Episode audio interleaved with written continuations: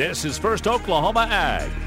This report brought to you by the Oklahoma Farm Bureau, the voice of rural Oklahoma. Hi again, everybody. This is Mike Dain. The 2016 Oklahoma legislative session approaches next Monday, and I spoke with John Collison, Vice President of Public Policy with the Oklahoma Farm Bureau, about the upcoming session and the Farm Bureau focus. What we're still focused on, and what a major focus as far as it's going to be this year, Mike, is education.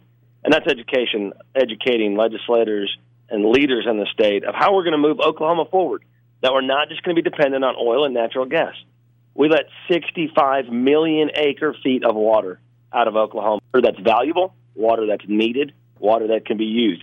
65 million acre feet. In the ag value, which is probably the cheapest value of water, that's $4.2 billion worth of water. We let $4.2 billion leave the state of Oklahoma last year in water. Our legislators need to know that. I think they might miss $4.2 billion on a renewing annual basis. We're going to be screaming that from the mountaintops quite a bit that it's time to develop Oklahoma's water. We're in an economic drought. It's time to look at a way to fix that, and one way to fix that is through development of Oklahoma's water.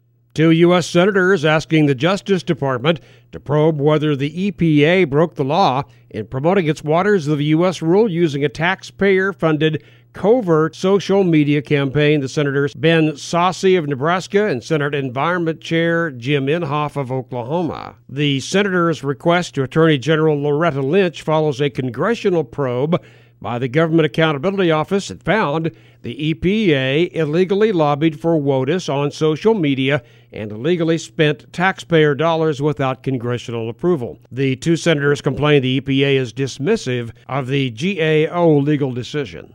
Recently, I spoke with Mark Hodges, Executive Director of Plains Grains Incorporated. We talked about the marketing of this past year's hard red winter wheat crop and whom our biggest customers are. Internationally, it's going to be, it, it fluctuates, but Nigeria is uh, going to be our number one customer. And again, depending on the year, obviously Mexico is going to be a, a number one, number two, number three customer. Uh, again, for us, direct rail shipments. Uh, so, and our domestic customers. It goes a lot of directions. Unfortunately, in Oklahoma, we only have uh, a very few mills left, uh, from Shawnee Milling to ADM to to uh, Okeene.